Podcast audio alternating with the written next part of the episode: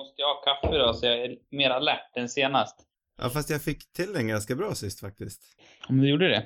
Ja, Men jag tänkte ändå att jag skulle vara dunderalert från... Men jag känner.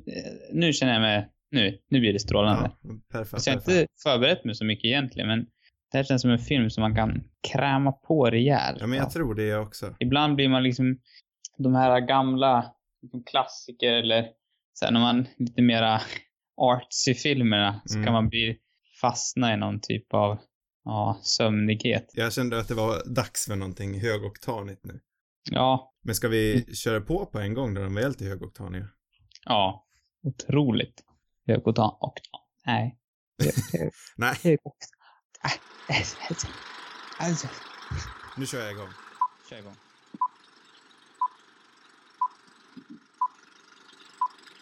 Hej och välkomna till ännu ett avsnitt av Radio Rubus. Det här är Filmklubbspodden där vi varje vecka pratar om en ny film från obestämd genre och era. Jag heter Oskar, han heter Sam och vi ska prata om Dawn of the Planet of the Apes från 2014 i spoilerfantastisk detalj. På svenska heter den Apornas planet kolon uppgörelsen. Yes! Yes! Den här veckan är vi högoktaniga efter flera veckor nu av lite indie, fast det har inte riktigt varit indiefilmer vi har sett på heller, men Nej, lite mer artiga filmer. Vi kanske inte ska säga högoktanika rakt ut, utan vi kanske kan bara ge in, intryck av det. Men Mm. Så nu har, vi, nu har du redan satt krav på mig här. Det känns obehagligt. Ja, men jag känner att nu, nu jävlar kör vi igång. Jag är på gång. Jag har kaffe idag till exempel. Det hade jag inte förra veckan. Jag har lite bubbelvatten. Mm, precis. Det var, det var faktiskt jag lite besviken över att förra veckan, eh, när vi såg en riktig kaffefilm, och så nämnde jag inte ens kaffe. Nej, du sa ju det efteråt. Ja, det var faktiskt riktigt tråkigt. Det, det, det tänkte jag ju på när jag såg den. Men sen förra veckan eh, krånglade det ju otroligt med internet också, så det var ju också lite tröttande. Ja, jag har faktiskt omstartat min router idag, så jag hoppas på lite bättre resultat. Än så länge låter det bra. Mm, mm, Eh, är men bra. nu, nu ska vi som sagt prata om, om en sån här ny film. mm. Superny. Från 20, den är fyra år gammal. Ja, är det så? Det är så? så pass- 2014. Ja. Det känns ju inte okej. Jag, jag tycker det kändes som igår man såg den här på bio. Ja, fast inte riktigt, men lite. Men den här filmen handlar om Caesar, ap, approfeten, som friade apsamhället från de mänskliga bindorna. Bindorna. från, från de mänskliga kedjorna, ett bra ord. Det är ju bindorna var bättre. Ja. Vad typ av bindor syftar du på då? Eh, inte de bindorna du tänker på. Finns det några andra? an- Säger man det, Det, det, är, det gör säkert inte det. Men jag Nej. tänkte på bindings. Och så vart det lite tokig, Mhm. Mm. tokig Vi går översättning. vidare. Vi går vidare. Eh, det här är del två i, i den nya trilogin. Ja. Eh, och jag måste säga att jag, jag såg faktiskt på ettan också. Mm. Eh, det här är ju en klockren trilogi tycker jag ändå. Men det här är den klart bästa. Ja, den, det, det tycker jag också. Jag är... Eh, det var väldigt länge sedan jag såg ettan, men eh, jag var inget superfan faktiskt när jag såg den. Jag vet inte, jag kan inte riktigt minnas exakt varför. Ehm, men jag hade inte så jättestora förhoppningar på den här eh, när jag såg den, utan jag hängde egentligen bara med några kompisar. Eh, och eh, det var kanske det som var, gjorde att jag verkligen tyckte om den när jag såg den på bio. För jag hade inte alls förväntat mig att jag skulle tycka så mycket om den. Nej. Men, men jag skulle inte säga att min, mitt intryck av den har ändrats nu heller, för jag tyckte lika mycket om den här gången. Alltså jag har ju nästan sett på den här filmen oräkneliga gång- gånger. Det är, jag har sett Ja, den så. väldigt många gånger. Jag tänkte ett långt tag att jag skulle köpa den. Mm. Men Sen vart det aldrig av riktigt. Men hur är det? Såg du och jag på den här tillsammans? På biografen? Nej, faktiskt inte. Nej, det var det jag ville, det var det jag ville säga. Du såg den med några, med några andra. Ja, precis. Du var otrogen mot vår eh, vänskapsgrupp. Exakt. Det här var ju under den tiden då vi fortfarande, vi bygger upp, vi bygger upp lite myt, mytomspunnen historia bakom den här podden, att vi var i samma vänskapsgrupp när vi fortfarande bodde i samma stad. Mm. Men Sam, han svek oss för en annan, ett annat gäng. Det var inte så många gånger. Nej. Men den, Nej. den gången svek han oss. Jag tror jag svek också på, eh, vilken var det? Ant-Man. Ja, det är möjligt, men den En tror jag... annan film jag inte heller hade tänkt att se. Nej. Som jag också varit glatt överraskad av. Mm. Men inte lika glatt av, som jag varit av den här, för den här är, blev jag otroligt glatt överraskad av. Ja, det, den här, jag har ju faktiskt haft den otroliga möjligheten att se den här på bio en gång till efteråt. Mhm. Den här filmen är så bra och jag tycker, alltså den är ju väl uppskattad. Mm. Men jag skulle inte säga att den är så väl uppskattad som jag tycker den förtjänar att vara. Det, det som verkligen gör att den här sticker ut från den första är ju hur pass stilsäker den är. Den tror, den litar ju på sitt material. Ja. Den är ju, det är ju otroligt vågat. Vå, det är vågat bra och moget på alla sätt och vis att den börjar med aporna i, som nästan till en stumfilm. Mm. Det måste väl vara nästan till 20 minuter utan tal? Eller överdriver jag då? Mm. Oj, det vet jag faktiskt inte. Jag satt inte där med och klockade den, men den öppnar ju eh, otroligt häftigt också, Mm. tycker jag. Jag älskar den där öppningsscenen. Ehm, Där de jagar aporna. mm. Mm. Redan där känns den så stilsäker. Mm. Eller han vet vad han håller på med liksom. Jag tycker den sticker ut på något vis bland, bland alla andra de här stora blockbustersen. Jag tycker det bara redan i den där första liksom eh, utzoomningen från Caesars ansikte där i början Mm.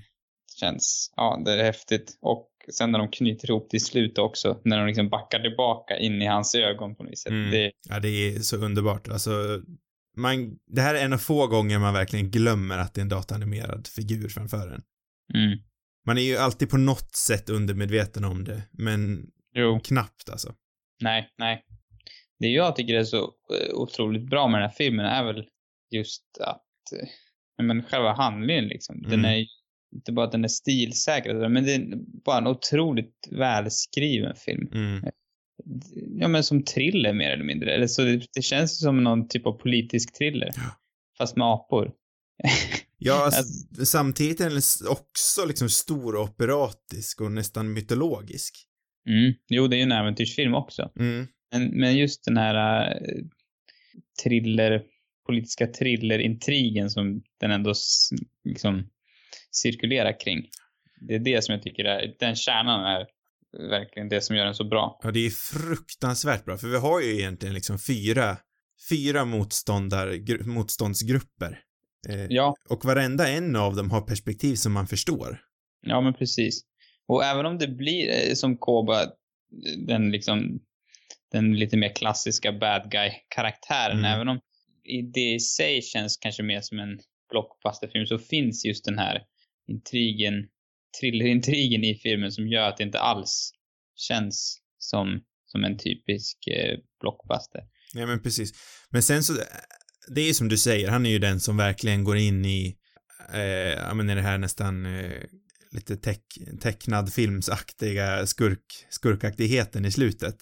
Mm. Men ändå så har han ju den här bakgrunden som gör att man förstår det. Ja, jag tycker att det är en av de absolut bästa liksom skurkarna i, ja men på, jag vet inte, ska man säga, 2010-talet, eller Mm. 10-talet. Mm, ja, verkligen. Alltså om man, om man jämför honom med, ja egentligen alla Marvel-filmernas skurkar till exempel, eller, eller andra inom samma liksom i blockbuster-genren, Mm. så finns det ju ingen som är i närheten tycker jag. Eller jag, inte vad jag som liksom kan minnas. Han är Nej, verkligen med dig. välbyggd som karaktär.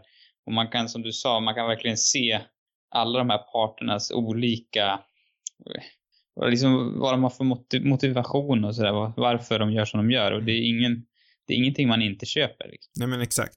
Man kan också sympatisera med alla parter, liksom. Även med Koba som, som blir den här superskurken på slutet. Men man känner ju ändå en, en tycker ändå synd om honom.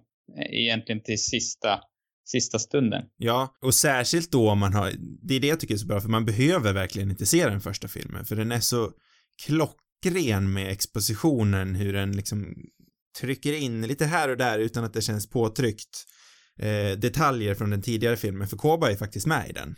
Mm, mm. Det hade jag faktiskt, eller jag hade inte glömt bort det, men jag, jag vet att jag hade glömt bort det när jag såg filmen första gången. Ja, alltså det det blir ju som man får extra genom att se första. Men den här filmen står fortfarande otroligt bra för sig själv och Precis. de bygger ändå upp deras, alltså Kobo och Caesars relation så pass bra i den här så att man behöver inte alls ha sett den första heller. Nej men exakt, för Koba och eh, Caesar har inte direkt någon jätterelation i den första filmen. Men man får, Nej. man får se liksom, man får se människorna experimentera på Koba. Ja. Så man, man ser ju hans vrede liksom byggas upp. Mm. Men återigen, de förklarar ju så himla bra där, eh, ja, vad är det han säger? Han säger ju hum, human did this eller något sånt där. Och det, det är ju Bara allt man se behöver honom veta. som, kan liksom, se hur han ser ut förstår man att han. Ja. Han Human har gått work, så säger han. Ja. Det talar lite för sig själv helt enkelt. Ja, verkligen. Nej men också det, om vi ska fortsätta lite på det här spåret med eh, att man inte behöver se första filmen. Den här, den här förlåtelsegesten de gör, där de eh, liksom sme, smeker varandras handflator. Mm. Eh, det är också någonting som förs över från den första filmen, men återigen, det behöver man inte heller liksom veta innan. Men det ger den här lilla extra Reeves, eh, vi har inte sagt att det är en annan regissör, att det är Matthew Reeves som har gjort den här. Mm. Men han har verkligen fångat det allra mest essentiella från första filmen och gett en, alltså utvecklat och gett en ännu djupare liksom betydelse i den här. Ja, just den här handrörelsen an- använder de ju också så otroligt effektivt. Mm. Genom att, eh, som det är senare, när han ber om förlåtelse, ska säga, så, så är det en hel, så drar han liksom undan handen Mm. väldigt snabbt. Så bara genom deras kroppsspråk så, så kan man liksom utläsa eh, vad, vad det betyder. Det är Mm. väldigt så här, men egentligen hela filmen är, är ju kroppsspråket hos, hos de här olika aporna eller huvudkaraktärerna är ju väldigt viktigt Mm. och väldigt välgjort. Verkligen. Det är, det är svårt att inte bli impad av de här skådespelarna som, som gör fantastiska prestationer. Ja, alltså ibland kan jag falla i det här att jag tycker det är lite tråkigt att Andy Serkis bara gör eh, motion capture-roller. Mm. Eh, men nu när jag såg den här igen så inser man ju verkligen hur bra han är. Och Ja. han, han behöver ju inte, även fast jag tycker det är kul att se hans riktiga ansikte, han förmedlar, jag tycker nästan att han förmedlar mer här än vad han någonsin kan göra som, som människa. Ja, han känns kanske mer säker i, i den här liksom kostymen, vad man ska kalla det. Mm. Jag måste ju ändå säga att den som impar absolut mest på mig är vet du, Toby Kebbell som spelar Koba. Jag tycker han är, är liksom snäppet bättre till och med. Mm. Otroligt impad av, ja men han, hela hans liksom, det är ett väldigt mångfacetterad, eller mångfacetterad prestation han gör. Mm. Verkligen. Alltså, han, det här, att han är den här onda kanske, det är ju inte det som imponerar mest, utan det, den, här, den här charmiga Koba som, som förekommer bland annat i den här scenen när han tar vapnen av de här, Ja, den här clownscenen eller vad man ska kalla ja det men för. precis, och, eller, ja men hela tiden, han är otroligt skicklig med, med kroppsspråket, liksom, eh, i många scener. Men jag, jag håller, jag tycker du pekar ut en bra poäng där, just den här clownscenen. Det är ju, Ja, den är, där, där på något vis visar han upp hela spektret Ja. av, av prestationen eh, på en väldigt kort tid. ja, när man liksom bara ser han vändas sådär. Ja, det är faktiskt magiskt. Det är en sån där scen som, som man kommer ihåg otroligt starkt. Mm. Det är nog min absoluta favoritscen i, hela filmen. Och den, det känns som en scen man kommer ha med sig liksom. Det, Mm. den, har man inte, den glömmer man inte första taget. Nej, alltså inte ens, jag kommer ihåg allt från den här filmen. Ja, Jag, jag, Nej, ja, faktiskt. Den, det- man minns det. Jag vet inte vad det är som... Eller jo, det är väl mycket som gör det, men det, man har faktiskt väldigt så här, skarpt i minnet. Även fast jag har faktiskt bara har sett den, tror jag. Jo, men jag har nog sett början på den en gång emellan, men annars har jag i sin helhet har jag nog bara sett den en gång tidigare. Men ändå har jag ett väldigt starkt minne av egentligen hela filmen och alla scenerna. mm. Jag tänkte ju, jag såg att den gick ju på tv i söndags också. Jaha. Eh, råkade jag, jag scrollade förbi så stannade jag där några minuter så kände jag att nej, nu fastnar jag ju och jag ska se på den här imorgon. Nej, jag måste byta. Så dagen Ja. efter tänkte jag, nej men jag, jag ser på den här filmen med Matt Reeves kommentatorspår på, för det har jag aldrig gjort. Nej. Men så kände jag att jag fastnade i storyn då med, så jag var tvungen att stänga av det och bara kolla på filmen som den är. Mm. Ja, mycket av det där som är så minnesvärt tycker jag också är ju hur, hur världen är uppbyggd. Den är otroligt snyggt, hela den här apbyn, men också människovärlden, det här samhället som de har byggt upp i postapokalyptiska San Francisco. Mm. Eh, för det är, nu, det är lite dumt när jag ser på en annan film innan, för då kan jag inte låta bli att jämföra. Men eh, den första filmen utspelar sig ju liksom i, ja men i vår vanliga nutid. Och den är lite platt visuellt tycker jag. Eh, men för den här tar den ju till en helt annan nivå. Men den här har ju också mer plats att jobba med. Eftersom Ja. den är ju inte fast i våran nutid. Nej, nej jag kommer inte ihåg exakt så jättemycket av hur den första liksom ser ut och sådär, men, men jag kan ju tänka mig. Den, den, men det blir väldigt så här, det blir bra, det blir bra kontrast mot varandra de här två världarna också. Det är väldigt så här, tydligt och ändå har de väldigt mycket likheter med varandra på något vis. Mm. Det är väl, känns väldigt, eh, vad ska man säga, den är liksom, hur det är uppbyggt på något vis, de här, deras hem, Ja. både människorna och apornas. ja, för att gå in lite i framtiden, Matt Reeves ska göra en Batman-film. Eh, Och Mm. jag hoppas verkligen att han tar med sig samma scenograf in i, näst, in i den filmen. Ja, För jag tror att det skulle kunna bli någonting klockrent. Ja, det, när man har sett den här filmen så känner man sig väldigt hoppfull. Mm, Rent generellt för den filmen. mm. För att han har, nej men han har verkligen öga för jag tycker han, jag tycker med den här filmen lyckas han verkligen med allt. Ja, men mo jag tycker mogen verkligen är det bästa ordet att beskriva den med. Ja, ja men precis. Och att de vågar, de går all in för, för den här filmen på något vis. Som inte alltid är, den, den blir det klass, den klassiska blockbustern på något vis utan att ändå vara det. Mm. Jag vet inte, det, det är en väldigt sådär bra kombo. Ja, för jag vet inte, kommer du ihåg hur du reagerade första gången då eh, Caesar sköts av Koba? Tänk, Oj. tänkte du att han var död? Mm. För om man säger så här, eh, kan man sin ja, Apornas planet lore Mhm. så, så eh, är ju Caesar inte med i de gamla filmerna. Ah, tänker så. Den kan ju inte jag. Eh, han är ju liksom, han är ju liksom apornas profet. Han är ju den, den stora apan. Han var han som skapade det, eller var han som startade allting. Ah, Och hade han dött där liksom, så hade jag, jag trodde nästan att filmen var så vågad att döda honom där. mm. Samtidigt, man tvekar ju alltid lite såklart. Ja. Men med hur pass vågad jag tyckte filmen var innan så hade jag inte blivit förvånad om, om den gjorde det valet. Nej. Nej, det, det känns som att det ryms i, i den här filmen. Att det är helt klart är möjligt. Det hade ju funkat att liksom, ja men helt tagit bort Caesar därifrån och sen gjort hans son till huvudkaraktären till exempel. Ja, det tror jag. Definitivt. Um, vi har inte heller pratat så mycket om deras relation. Hur det, det är liksom, man ska säga, den känslosamma, dramatiska delen av filmen som jag också tycker funkar Mm. väldigt bra. Eh, alla de här delarna kompletterar ju varandra på ett, Mm. på ett perfekt sätt. Ja, ingenting är överflödigt. Det finns inget Nej. fett alls i den här filmen. Nej. Och det kopplar ju också dem till, till människorna på något vis och eh, Clarks karaktär och de, alltså bakgrunden som fler, även Gary Oldman som också har en, eh, alla de här människorna har ju en, en bakgrund av nära som har, eh, de har förlorat och så vidare. Mm. Så det blir också någonting väldigt mänskligt i deras relation liksom. Ja, och så det där med att alla har ett syfte. Det är ju en karaktär som är väldigt så här, ja men superskurkig. Den här människan som vägrar lita på aporna. Mm. Och man tänker man hade kanske tänkt i en annan film, varför tar de med honom när han är så uppenbart förjävlig? Men jag tänkte inte honom som det. Men han, jag- han är ju med enbart på grund av att han är den enda som vet hur dammen fungerar. Så det finns ju en anledning varför han är där. Jaha, nu snackar du om honom. Ja. Nu, jag tror du snackar om Gary Oldman. Nej, nej, nej, Gary. Oldman är köper jag. Ja, just det. Ja, jo, okej. Ja. ja, men det tänkte jag också på. Att, att, att först så... De liksom, han svarade där precis efter jag hade liksom tänkt den tanken. Mm. Alltså det var så uppenbart att han är bara där för att jävlas. Mm. Men där finns det också en anledning bakom.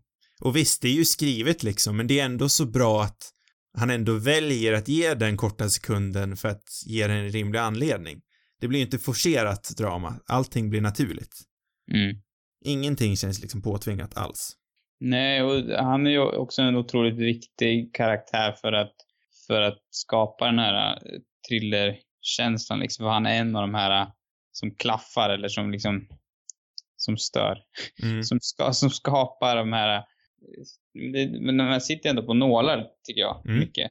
Just för att det finns karaktärer som krockar med varandra och man vet att den där jäveln, han kommer ju fucka upp alltihopa. Ja, Och på samma gång som det finns Koba som förstör från andra hållet. Det är liksom, de jobbar ju emot varandra hela tiden. mm.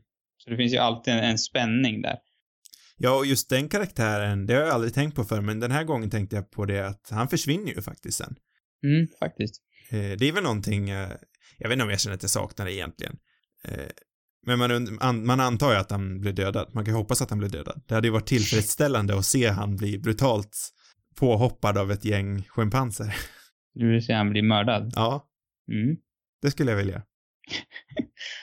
Ja, det hade inte varit helt fel.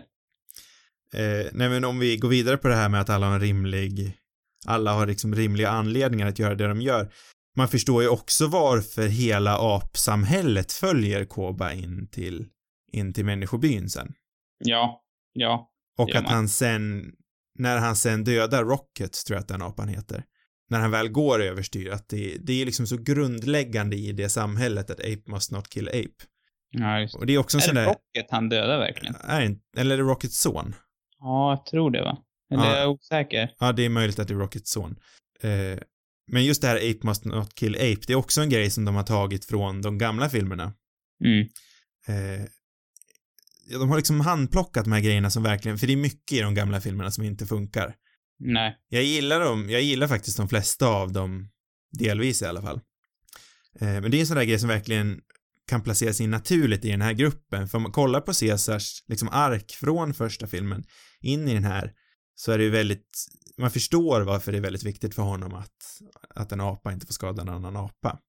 Mm. Och när, när Koba sen gör, när han, för- när han liksom går emot den grundläggande regeln som alla de här aporna har följt i sina självmedvetna liv. Man, de blev ju liksom självmedvetna för, eh, ja, hur många år har det som har gått efter apokalypsen? Ja, Ja, 15 år kan vi säga kanske, det, det är kanske mycket. 10 år. något. Jag tror den här ska utspela sig 2026 om jag inte läst fel. Ja. Ja, men det låter inte orimligt. Eh, men de har ju liksom levt med den regeln ända sedan de blev självmedvetna i första filmen. Ja. Eh, Och när han då bryter det, då förstår man varför vissa apor väljer att sen ändra riktning. Mm. Eh, Det är så fruktansvärt snyggt gjort. Det här manus, jag vill läsa manuset. Ja. Det som skiljer det här mot den tredje filmen som också är, bra men inte alls lika tycker jag. Nej. Det är väl att, att eh, det inte är Reeves som har skrivit den här filmen. Den här? Ja. Nej, det är det inte. Tredje. Mm. Precis, det har du rätt i. Men Eh, jag vet ändå att Reeves har mycket, hade mycket med den här filmen att göra, för från början, jag tror inte att han har, en han har ju inte en officiell manus, manustitel i den här filmen, men jag tror att han gjorde väldigt mycket. För när han kom in i projektet så vet jag att eh, tanken var att det skulle ses mer ur det mänskliga, mänskliga perspektivet. Ja. Det är mm. helt hans grej att se det från Caesars. Ja, okej. Mm. Men jag håller med dig om att den tredje inte är lika bra. Nej, men ändå tyckte jag, nu var det ett tag sedan jag såg den, men det är absolut ingen dålig film. Och det Nej, nej, finns nej, nej. bra idéer även i den liksom. Mm. Den har jag faktiskt bara sett en gång. Jag tänkte jag skulle se på den ikväll, nu när jag sett de två andra. Mm. Eh, Men om vi ska säga lite spoilers för den också, där tycker jag faktiskt att den går lite mer på den billiga dramatiken ibland. Ja, det tycker jag också. Och jag, jag köpte inte riktigt, jag måste försöka minnas här, vem är det som, eh, vem är det som spelar den här skurk? Ja, det är ju eh, Woody Harrelson. Just det. Som jag minns det så funkade inte den Nej, han blir, väl, han blir väldigt stor. Han har ju inte riktigt samma motivation. Nej, precis. Han blir mer, han blir mer den här typiska blockbuster-skurken på Mm. något vis. Som inte riktigt har, har bakgrunden. Ja, så egentligen är ju han, han har ju egentligen samma motivation, mo- motivation som Koba har. Mm. Men eftersom Koba är en apa och ändå inte riktigt har samma intellekt så köper man det mer från hans perspektiv än vad man gör från en fullblodig människa. Jo, ja. För andra så känns det ändå som att det Koba har varit med om också är ännu värre än det Harrelson. Men att Koba är, inte mår så bra, det är inte så konstigt om han liksom har varit labb där man har blivit Mm.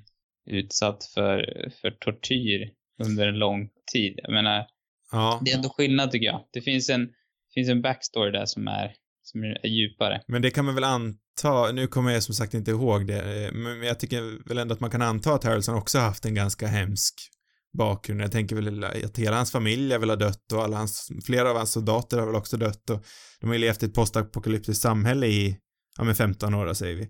Jo, jo, jo. Ja, absolut. Han har haft en, han har också en hemsk bakgrund. Mm. Men han har inte suttit i ett labb. Jag, jag tycker ändå jag tycker, på något sätt känns det ännu mer, ja, jag vet inte. Ja, nej, jag håller med dig, jag vill bara vara lite djävuls advokat Du här. bara förstör här för Ja. mig. Mm. Eh, nej men den tycker jag också går på lite mer billig dramatik. Eh, I att den, eh, återigen spoilers till tredje filmen också, att den dö- väljer att döda Caesars fru, fru och jag har för mig att det är båda barnen också. Ett av barnen dör i alla fall. Mm. Nej, det är nog bara den äldsta, det är nog bara den äldsta grabben som dör, men lilla apan lever. Ja, just det. Har jag för mig. Ah, ja, den dödar i alla fall många, många av hans familj. Eh, Det är en väldigt bra scen dock, som jag Ja, minns det är, det är en väldigt bra scen. Eh, Men det, det blir mer uppenbar dramatik. Men jag tycker, jag tycker det funkar. Men det är inte lika gråzonigt som den här är. Den går mer in i det svartvita. I den svartvita mo- moraliteten än vad den här gör. Mm. Mor- Ja. Moraliteten, det är inte ett ord. Moralen.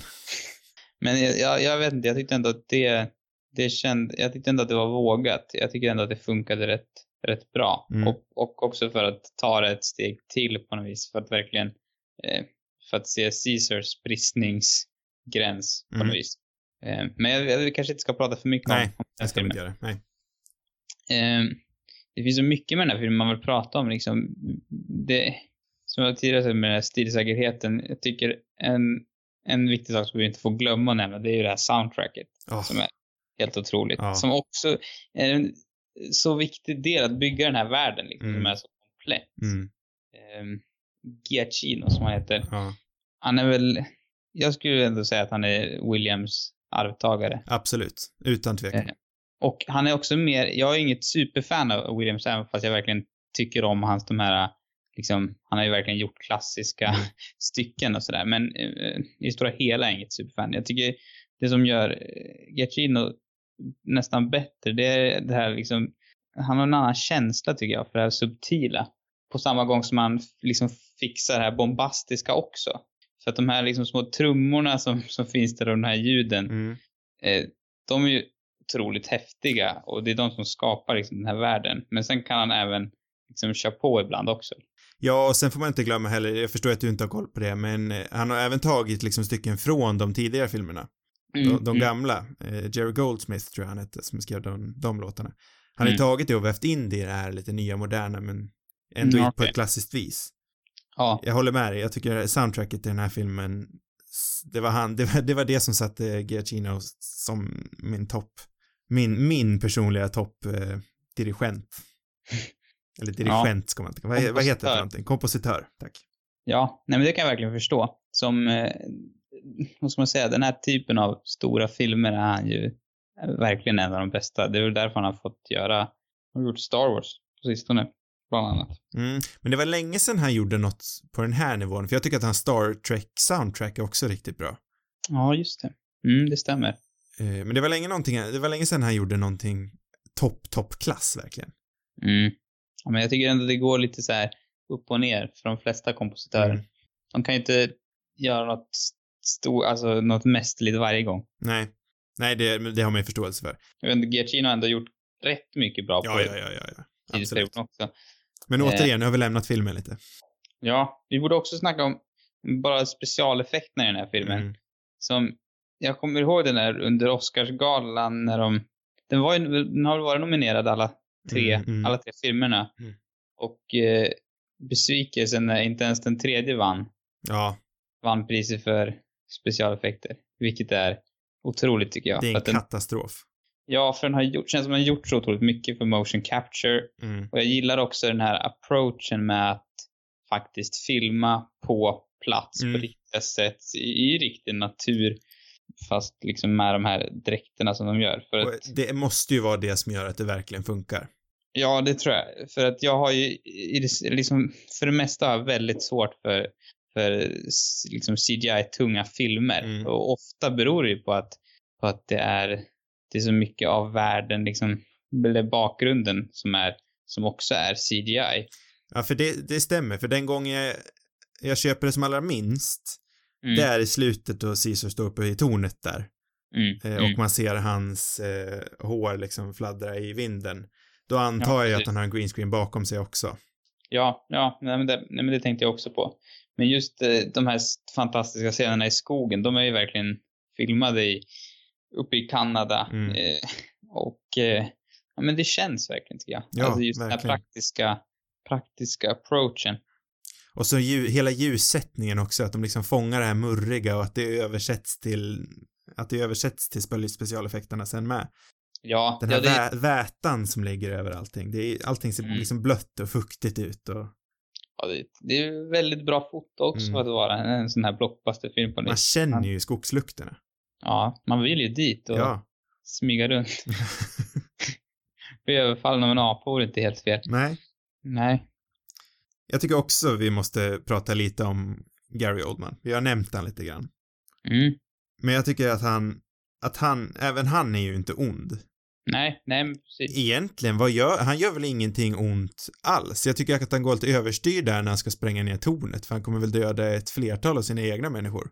Mm. Men utöver det, vad gör han som är riktigt ont? För jag förstår varför han känner att det är smartast att döda aporna. Ja, verkligen. För de har ju inte levt med aporna som vi gör. I deras ögon så är det ju självklart att aporna liksom är själlösa, liksom människodödare. Ja. Ja, det... Och han är ju ändå ganska... Alltså han är till en början, innan de har blivit attackerade, så är han inte, han är inte någon som vill liksom ge sig på dem. Nej men exakt. Direkt. Och de, de vet ju inte att aporna har ett högre intellekt. De har ju inte en aning om att de kan döda varandra eller att de jagar i grupp eller... Mm. Nej, nej. Nej, Han är ju verkligen också välmotiverad. Man kan ju verkligen köpa, köpa det han gör. Han Ja. har också en bakgrund.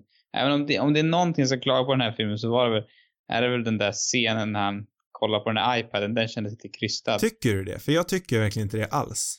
Jag Jo, tycker, jag jag- tycker det är ett jättefint sätt att, att ge, att ge man lite backstory bara utan att säga det rakt ut liksom. Jo, ja, jo alltså jag tycker också det är en viktig del, men jag tycker de hade kunnat gjort det lite smidigare. Det kändes lite för enkelt på något vis. Det är som en uppgradering av det där när någon kollar på ett foto eller någonting som står på väggen eller står i en ram någonstans. Jag hade, det jag hade gärna sett det lite, lite mer subtilt, även om Oldmans prestation i just den scenen är väldigt bra. Men, eh, Jag, jag håller faktiskt inte med dig där. Jag tycker den scenen funkar jättebra för då har vi liksom egentligen en av få scener i den här filmen då saker och ting går bra. De har liksom lyckats fått igång vattendammen, de får el, alla människorna är glada, de festar, men på det så tänds ju hans iPad där mm, Och med tre bilder så får vi veta allt man behöver om Oldman. Man ser att han har varit i militären, man ser att hans familj har dött, vilket man egentligen kan anta då. Det håller jag med dig om. mm, Så liksom med den här glädjen, även med glädjen kommer någon slags melankoli som resten av filmen egentligen är. Det är ju faktiskt också någonting som är väldigt imponerande som jag inte har tänkt på förrän nu att det är ju en väldigt dyster film. mm. Det, är, Ja. det här måste ju vara det enda ögonblicket då det är, då man får någon slags kollektiv glädje från allihopa. Jo, det är väl möjligtvis när de har lyckats, när Clark och hans familj har lyckats eh, få, få tillgång till den där dammen, är det inte då? Eller de får igång dammen kanske det är.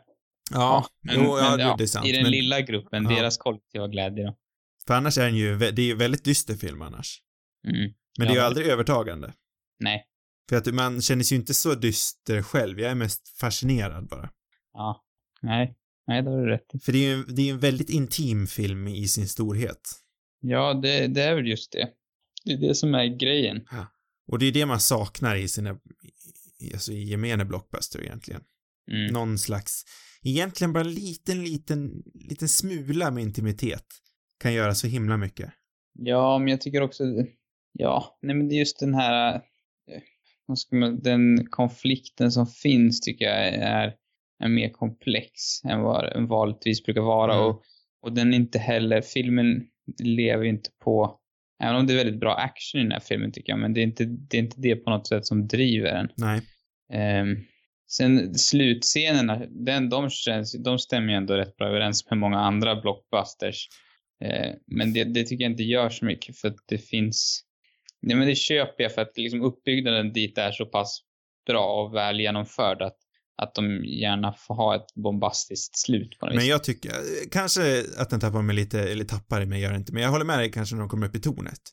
Men Mm. innan det, hela det här äh, övertagandet av människobyn, jag tycker det är, är bland de bättre filmade actionscenerna ja, vi har sett på länge. För den har, den har ju liksom dels den här eh, Children of Men-aktiga longtaken där när Jason Clark ska hämta medicin och man följer han genom korridorerna så kommer det apor från varje dörr och han springer och så vänder han och så springer han upp för en trappa och så springer han ner för en trappa. Mm. Det är ju en hel lång take och det är jättesnyggt gjort. Ja, också den här scenen när kameran är monterad Ja, det var den jag tänkte pansarvagn som, som kommer in eh, och som liksom snurrar 360 grader. Mm. är också, men alla de där scenerna är väldigt liksom, det är ju inte, tonen i dem är ju också allvarlig. Mm. Det är inte den här liksom glättig actionfilmskänsla. Det är ju snarare någonting taget från andra världskrig eller någonting. Det känns väldigt, väldigt allvarligt och musiken är, de är ju nästan tysta de där scenerna utan Ja. det är bara musiken som spelar. Så det finns ju ett, ett allvar i det tycker jag Ja, men, ja, men man känner ju att allting har ju konsekvenser. Mm. Det är ju lika starkt att se en apa dö som en människa. Ja. Och det är ju det som är, det är det som är den riktiga vinsten i den här filmen. Mm. Att man blir lika tagen när en apa dör som en människa dör. Man förstår båda perspektiven. Mm. Och det är egentligen helt sjukt att man kan känna så för en dataanimerad apa. Ja, det är, det är ingen warhorse direkt. långt, långt ifrån. Sen är det någonting otroligt obehagligt också med de här aporna när de, när de är mer onda också. De kommer med de här automatgevären Mm. som de har liksom halvbra koll på. Mm. Det är väl just därför den där scenen med, med Koba när han, eh, när han spelar clown är Mm. så otroligt effektiv. För det är ju det är en väldigt obehaglig scen. Verkligen. Eh, Och att de bygger upp det med en scen först och han inte gör någonting. Då förväntar man sig att någonting ska hända. mm, Sen så gör de, upprepar de praktiskt taget samma scen igen och då händer det. ja. Det- är så väl genomfört liksom. Hela filmen. Och de liksom planterar grejer som, som liksom, som de återkommer till senare. Sen kan de ju kanske gå lite långt i den här liksom djävulstematiken med Koba. Jag tänker när, oavsett hur coolt det är, när han rider genom elden där med två gevär uppe i luften och han ser helt sinnesgalen ut. Ja, Då går den ju kanske snäppet för långt. Men det är en cool bild, det måste jag säga. jag gillar den ändå. Ja, det är ju någonting med den. Men den, den sticker kanske lite ut med resten av filmen. Mm. Jag tänkte ju alltid att det var han, eller jag tror jag tänkt tidigare att det var Terry Notary som spelade, spelade Koba. Mm. För han spelar ju Rocket i den här filmen i alla fall. För, och Rocket syns ju inte till så jättemycket egentligen. Nej. Men, men han är också väldigt skicklig. Jag Mm. menar, sen i The Square när han, när han också spelar apa. Mm. Det är ju, kan, alltså det är ju, den scenen i- sig, oberoende hur bra film är, eller jag tycker ju väldigt mycket om filmen också, men, men den scenen är otroligt bra. Mm. Ja, men där är ju han, han är ju nästan lika skräckinjagande där som Koba är här. Ja, fast han är liksom utklädd apa. Ja. Och där ser man också hur otroligt skickliga de är. Hur, hur mycket de måste ändå ha jobbat Mm. på att, på att liksom lära sig det här kroppsspråket. Mm. För att det är ju, man, jag tycker det är otroligt imponerande att se. Eh, alla de där tre, och, och säkert en massa andra som man inte har någon koll på, men just de här tre eh, som man känner till som spelar, spelar apor i den här filmen är ju väldigt skickliga. Ja, Jag vill, jag vill också lägga till Maurice där. Ja, just det. Just det. Det måste jag poängtera ut. Det är sant. Eh, det är ju, jag kommer inte ihåg vad hon heter, men det är, det är faktiskt en kvinna som spelar han. Mm. Eh, det står helt stilla vad hon heter nu, men eh, för hon är också med, hon är ju faktiskt den enda, tror jag, tillsammans med Circus då, som spelar samma karaktär genom alla tre filmerna. Ja, okej. Eh, men jag, jag älskar ju eh, Maurice också. För han, Ja, han agerar ju ängeln på Cersas axel medans eh, Koba är djävulen. Mm. Mm. Och jag är ju, det sa vi ju också för några veckor sedan nu, att jag är ju väldigt svag för en mentorskaraktär och, och Maurice är ju mentorn i det här fallet. Mm. För han är ju också extra ball då om man har sett första filmen, för han var så här smart innan serumet. Ja. För Just det. han, han var, han var en del av en cirkus innan allt det här hände, så han fick lära sig prata teckenspråk där. Mhm. Han kunde väl inte prata innan serumet. Nej. Eh, men han kunde teckenspråk och han hade ett högt intellekt. Och med Mm. serumet så var det väl bara ännu bättre. Mm. Men det, för man köper ju han också när han säger till människor där, där och springa efter Koba skjuter Caesar. Ja, Eh, då köper man ju också den här fullkomliga paniken hos allihopa. just det. Den scenen känns ju, det är inte bara för att de gömmer sig från, eh, att, för att de gömmer sig under en stock där, men den påminner ju lite om Sagan om ringen. Mm, mm, just det. Det gör den faktiskt. Jag tänkte på något sätt att, att den där scenen var samma scen som den som den öppnar med av någon anledning. När, de här aporna. Eller alltså när jag har tänkt tillbaka på den här Mm. filmen. Men det var ju faktiskt två scener. Mm. Första scenen så jagar de nog eh, hjortar typ. Ja, eh, jag, på tal om den där jaktscenen där, jag kommer ihåg att jag blev fullkomligt vettskrämd när den där björnen dök upp. Ja, det är nog en riktig så här hopp. Och oftast brukar jag, jag brukar inte gilla jump scares Nej, annars, men den här filmen har ju faktiskt ett flertal. det kanske den har. Eh, vill jag minnas i alla fall. Man blir ju, det, det har ju inte riktigt samma effekt hemma. Nej, Men jag har för mig på bion att man hoppade till några gånger. jo, Och jag, Den- in, ingen av dem är ju obefogade tycker jag. nej, nej. Och det är också någonting som visar liksom en total kontroll som eh, Reeves har. Mm. Och den där öppningsscenen är ju också så, den känns också viktig på något vis. För, för redan där etablerar man ändå Caesars svag, alltså att han har en svaghet också på något vis. Mm. Och eh, att han kanske inte alltid kan, kommer kunna liksom försvara sina, sin, son eller, eller de andra. Ja, alltså det är ju ingenting vi har pratat om alls egentligen. Caesars, varför Caesar fungerar så bra som huvudkaraktär. För han är ju Mm. inte den här fullblodigt goda Captain America-karaktären, utan han, han är ju så sliten mellan de båda världarna. Mm. Eh, För han är, han är ju, han är ju uppfostrad av människor, han har ju en mänsklig far i James Franco. Mm. Och den scenen funkar också utan att ha sett första. Ja, ja. Tycker jag i alla fall. Kanske att man skulle bli lite, eh, lite utdragen i filmen när James Franco helt plötsligt dyker upp. Det vet, det vågar jag inte svara på. Eftersom Nej, jag har tycker- sett den första jag filmen. Inte, jag tycker inte att det, jag tror inte det spelar någon roll. Eller jag tycker inte det i alla fall. Nej. Nej, men liksom Caesars roll som, som karaktären från båda världarna. Mm. Det är så fruktansvärt bra och, och varför, det är också anledningen till varför han till slut tappar sin son till Koba. Ja, För hans Ja. son har ju aldrig haft kontakt med människor. nej. Och det är, för där har vi ju liksom Caesar då som har haft, som växt upp med goda människor, han ser det goda i människor. Koba som bara har haft, haft on, dålig kontakt med människor. Och i Mm. mitten där så, vad heter Caesars son? Mm. Ja, ja, eh, Caesars son då, som inte har kontakt med någon människa alls, så han kan ju liksom inte avgöra. Han har ju de här två fadersfigurerna. Mm. Och han måste ju då välja vilken av dem han vill lita på. Mm. Eh, Det finns ju också, det känns som att det finns någon typ av avundsjuka där också. Eh, Jag vet inte vad det är, eller som att han, det finns någon typ av glapp där i relationen mellan de två redan, redan tidigt i filmen. Mm. Jag vet inte om det är, någon, om det är en avundsjuka mot den här, den här nya sonen som kommer, men det känns som att det finns någon typ av eh, ett glapp där liksom. Mm. Det är det som, som vet du, Koba utnyttjar verkligen. Mm. Men jag köper inte riktigt att om människorna inte hade dykt upp, det är det som också är så bra, för då tror inte jag att Koba och eh, Caesar hade jag tror de hade alltså smågnäbbat ibland, men jag tror aldrig att de hade gått emot varandra så totalt som de gör här. Nej, nej, det tror inte jag heller. Det, det beror ju liksom på situationen. Mm. Och det de gör, har- det gör ju det hela så mycket mer tragiskt. Att de hade Ja. ju kunnat undvikit det här. Ja, Och det säger han ju också i slutet. Han, nu är han fast i att kriga ett krig han aldrig ville vara med i.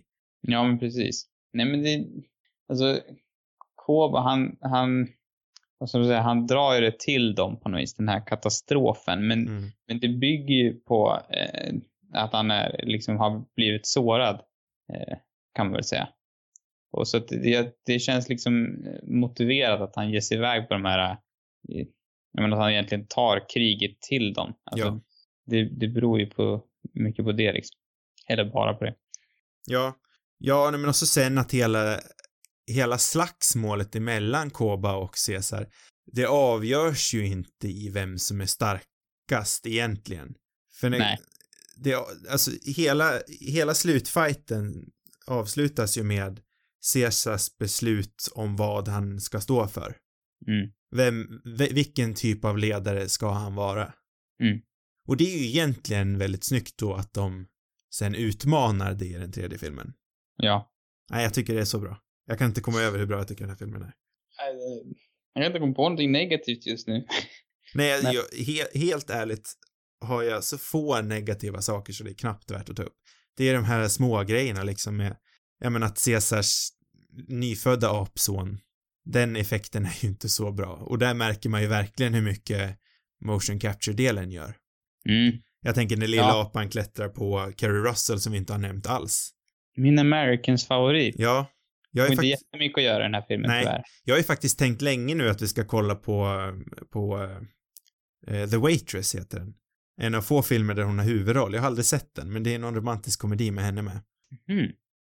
Spännande. Jag känner igen. Nej, jag vet, jag vet inte. För jag, jag är också, även fast jag inte har sett, jag har sett lite The Americans, men jag är också ett väldigt stort fan av Kerry Russell.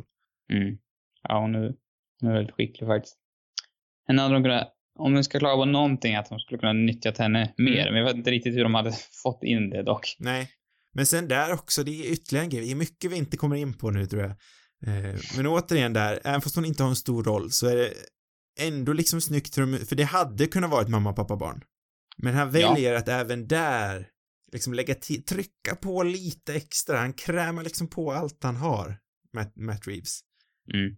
Att hon är styvmamma, hon har haft sin, i sin egna familj som har dött. Och hon får inte riktigt kontakt med eh, Jason Clarks son. Nej. Men det blir, det blir liksom också en, en liten personlig triumf där när de väl kommer ihop som en trinitet. Mm. Men alla, alla i den här filmen är trasiga på något sätt. Mm. Det är, det är faktiskt en, en viktig detalj tror jag. Ja, alltså alla har ju sitt eget. Ingen är liksom felfri.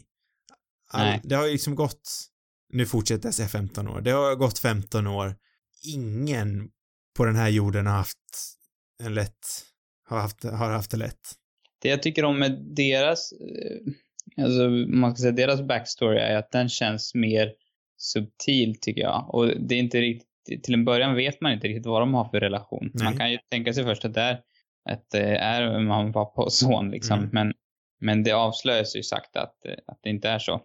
Men jag tycker att eh, hur de, jag tycker bara, det, det tycker jag nästan är snyggare hur de väver in det mer. Det är väl för att det tar längre tid. Det som gör att jag inte riktigt tyckte att det funkade med den här med Gary Oldman, det är väl att det liksom kommer så direkt liksom och kort och här har du allt på något Mm, vis. mm. Det som jag tycker gör det, gör det bättre hur de presenterar för Clark och, och Russell och, och eh, ja, ja, vad heter han? Cody Smith McPhee, Mm. deras karaktärer, det är att, att de liksom väver in det mer i handlingen och, och det är Mm. någonting man, man får reda på Ja. Jo, alltså jag, jag håller ju med dig, men samtidigt så är, alltså Oldman är ju den minsta av de fyra parterna. Jo, det hade varit, svårt, det hade varit svårt att Ja, att de, att de ändå faktiskt får in det lilla de får, oavsett hur billigt då det kan tyckas vara, så tycker jag ändå det är väldigt, det är ändå bra att de liksom anstränger sig och försöker få in någonting. Det är otroligt viktigt för filmen att de, Mm. att de får in det. Det är det ju verkligen. Eh, för det behövs ju. Det kan ju faktiskt vara någonting värt att prata om att, för Oldman är, han är ju faktiskt den tydligt minsta av de här rollerna. Mm.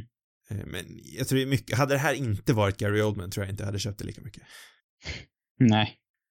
Och återigen här så blir man ju väldigt, det känns som att man inte ser vanliga Gary Oldman så mycket. Oldman som en vanlig människa. Nej. Han är ofta liksom utsmyckad i, i något grandiöst eller något, smy, något smink eller något sånt där. Ja, just det. Jo, det kanske är... Eller ja, Men jag är ingen expert på Oldmans. Jag tänker typ, Senast vi såg honom i den här Dracula-filmen var han väl relativt utsmyckad. jo men det är det jag menar, men jag gillar när han, när han är mindre. Jag tänker Darkest Hour till exempel, då där är Churchill och i Tinker Tailor då spelar han ju också, eh, ja han ser ju äldre ut än vad han är där, men han, han, han, han är ju en kameleont. Han har en liten roll här för, med tanke på vilken kaliber av skådespelare det ändå är. Mm. Det är väl kanske det. Och han gör det lilla han har, han gör ju någonting väldigt bra med det lilla han får Mm. liksom. Och det här funkar också när han, när han gör såna klassiska skrikscener. I Leon där när han ja. vrålar, då, då, det Men funkar inte riktigt. Skriker han inte everyone i den här filmen? Tror inte han gör det va? Ja, han, skri, han skriker väl någon, han skriker någon replik från Leon här för mig. Eller så Ja. är det något liknande. Det är någonting liknande, man får lite samma feeling i Ja. alla fall. Jag tror det är där när de först blir beskjutna och han håller på, det är också en sån här liten touch, nu går jag in på det istället. När, när de först, när aporna kommer där och på hästarna, Mm. så springer han upp till barrikaden där. Att han då väljer att stanna, att de tar det lilla ögonblicket att han, att han väljer att stanna och hjälpa den här unga grabben att fixa sitt vapen.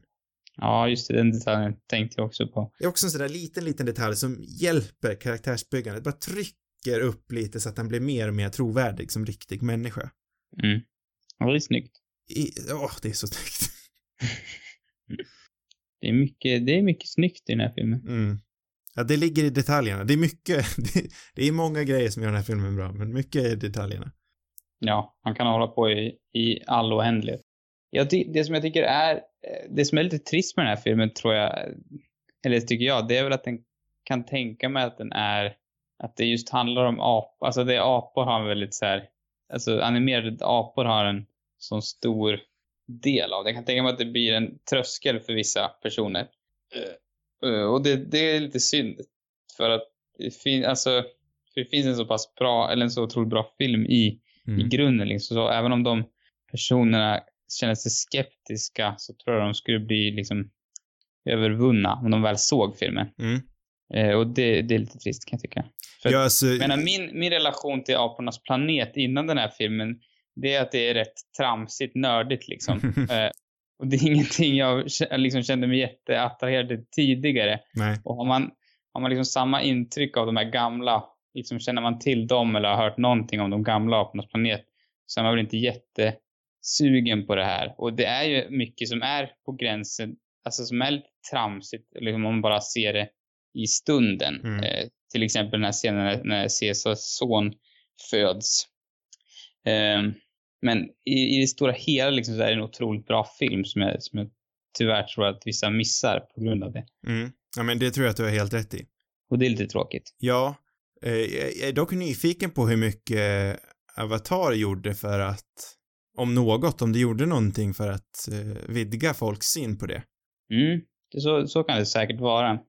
Den Men- känns ju, den har ju, den här har inte alls uppnått samma typ av liksom storhet som den gjorde, även fast det är en eh, tio gånger bättre film liksom, Mm. tyvärr. Eh, så jag vet inte om den lyckades göra jobbet. Nej, Mm. det vet jag faktiskt inte. Men Och- den gick ju hem, så då borde den här också kunna gå hem tycker man. Ja, men också bara det här att aporna pratar tror jag många skulle kunna ha svårt med. Men det är den här filmen, eh, vilket den första faktiskt satte upp, men den, den väljer att, för det, nu kan jag minnas helt fel, det här är säkert någonting jag hörde 2014. Eh, men jag har för mig, från ett fyra år gammalt minne, att tanken var att aporna skulle prata mer liksom lätt och ledigt i den här filmen, innan Matt Reeves kom in. Mm. Eh, Men att de väljer att, för allt tal låter fortfarande ansträngt. Det kommer ju inte Ja. naturligt. De kan göra det, men de trycker liksom alla, alla halsmuskler de har för att få ut något. Ja, Och såklart de inte pratar med varandra, varför ska de göra det för? Det är ju mer taktiskt att prata teckenspråk då. det är sant.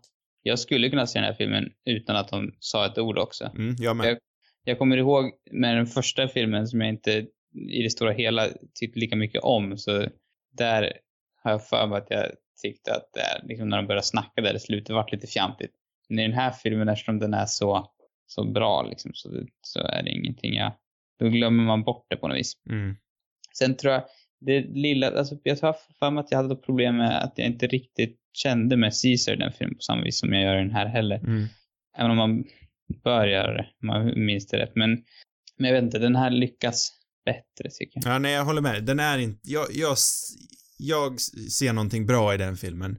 Eh, men jag, den är inte alls lika gripande som den här.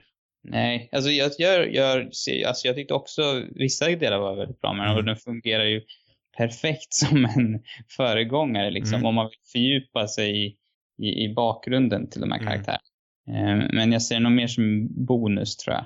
Eh, Det är den här som är, som är den stora filmen på något vis. Mm. Ja, nej, alltså den här filmen är så storslagen. Jag, och sen blir jag så impad av att den här faktiskt klarar sig så bra utan den första också. Ja. Och jag är tacksam för det, för att då behöver jag inte kika på den liksom. Och att den har åldrats så pass bra som den gör. För den första filmen kom ut 2011.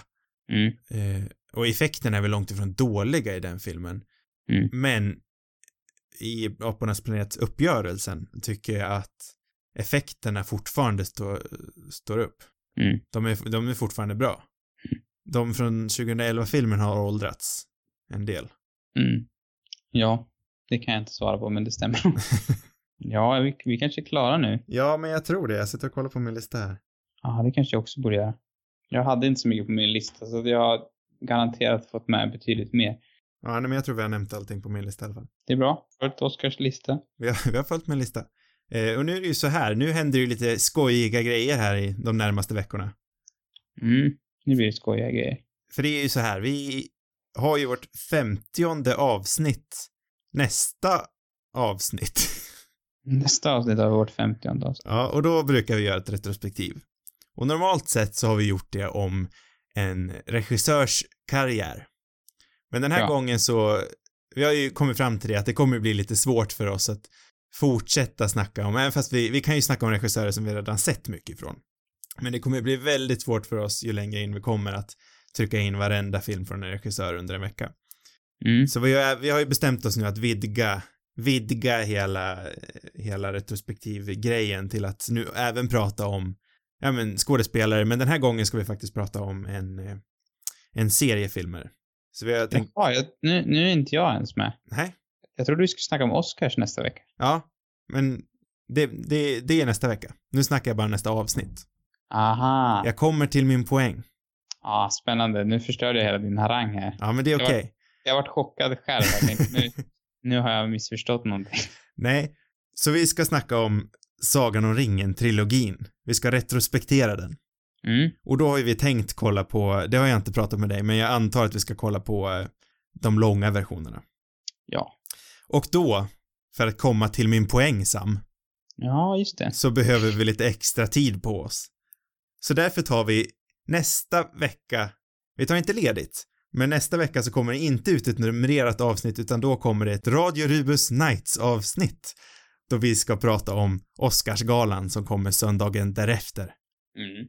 Och veckan efter det, då ska vi prata om Sagan om ringen-trilogin. Just det. Så, väldigt långt för mig att komma till poängen. Men nästa vecka ska vi alltså kolla på många, många filmer inför Oscarsgalan och så ska vi gissa på vilka filmer vi tror kommer vinna, vilka som borde ha blivit nominerade och så vidare. Säkert Vi ett långt inte alls semester. Vi bara ännu mer. Ja, men vi, ja, visserligen då. Men vi, det jobbet hade vi ändå gjort, så det blir lite, det blir lite nytta med nöje. Det är ett jobb man borde ha gjort redan kanske. Ja, jag har ju faktiskt sett på alla, eh, nej jag har inte sett Roma än, men utöver det har jag sett alla bästa filmnominerade filmer i alla fall. Det tänker inte jag göra. Nej, det kan vi ta nästa vecka. Vi hoppas att Johan är med oss då också. Vi får hoppas att han kanske har sett alla. Nej, men så nästa film, Os- nästa vecka, Oscars nomineringar. Veckan efter det, avsnitt 50 med Sagan om ringen-trilogin. Passa på att kolla på alla dem tills dess. Yes. Sen så har vi min vanliga harang också. Är det sociala medier? Är det det? Ja, sociala medier. Vi finns ju numera på Instagram och Twitter, Cinemarubus. Vi har våran mail, cinemarubus.gmail.com. Dit kan ni skicka in frågor och förslag till filmer som vi kanske ska se på. Flera avsnitt hittar ni såklart där ni brukar lyssna på poddar eller på cinemarubus.com. God natt på er allihopa. God natt.